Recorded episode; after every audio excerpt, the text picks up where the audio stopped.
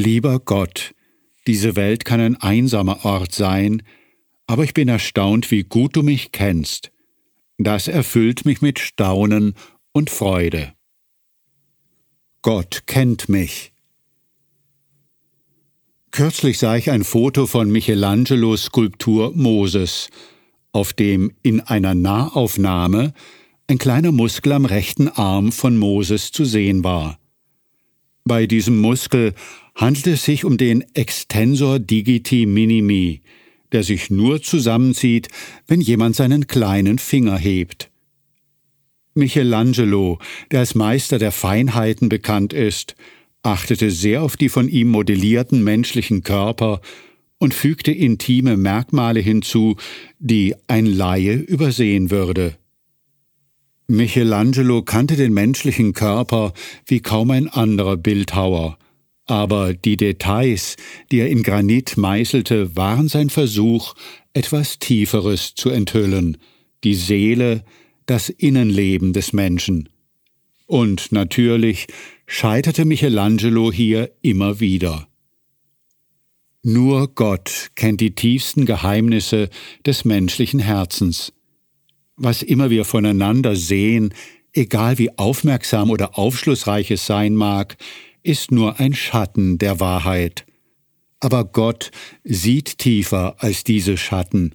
Herr, du kennst mich durch und durch, sagt der Prophet Jeremia. Jeremia 12, Vers 3. Gottes Wissen über uns ist nicht theoretisch oder verkopft, er beobachtet uns nicht aus der Ferne, vielmehr blickt er in die verborgenen Realitäten dessen, was wir sind. Gott kennt die Tiefen unseres inneren Lebens, sogar die Dinge, die wir selbst nur schwer verstehen können. Ganz gleich, was wir zu tun haben oder was in unserem Herzen vor sich geht, Gott sieht uns und kennt uns wirklich.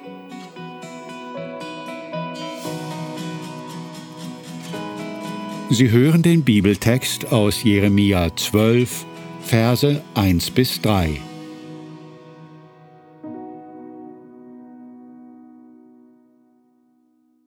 Herr, du würdest immer Recht behalten, wenn ich mit dir streiten wollte. Trotzdem will ich einige Rechtsfragen mit dir bereden.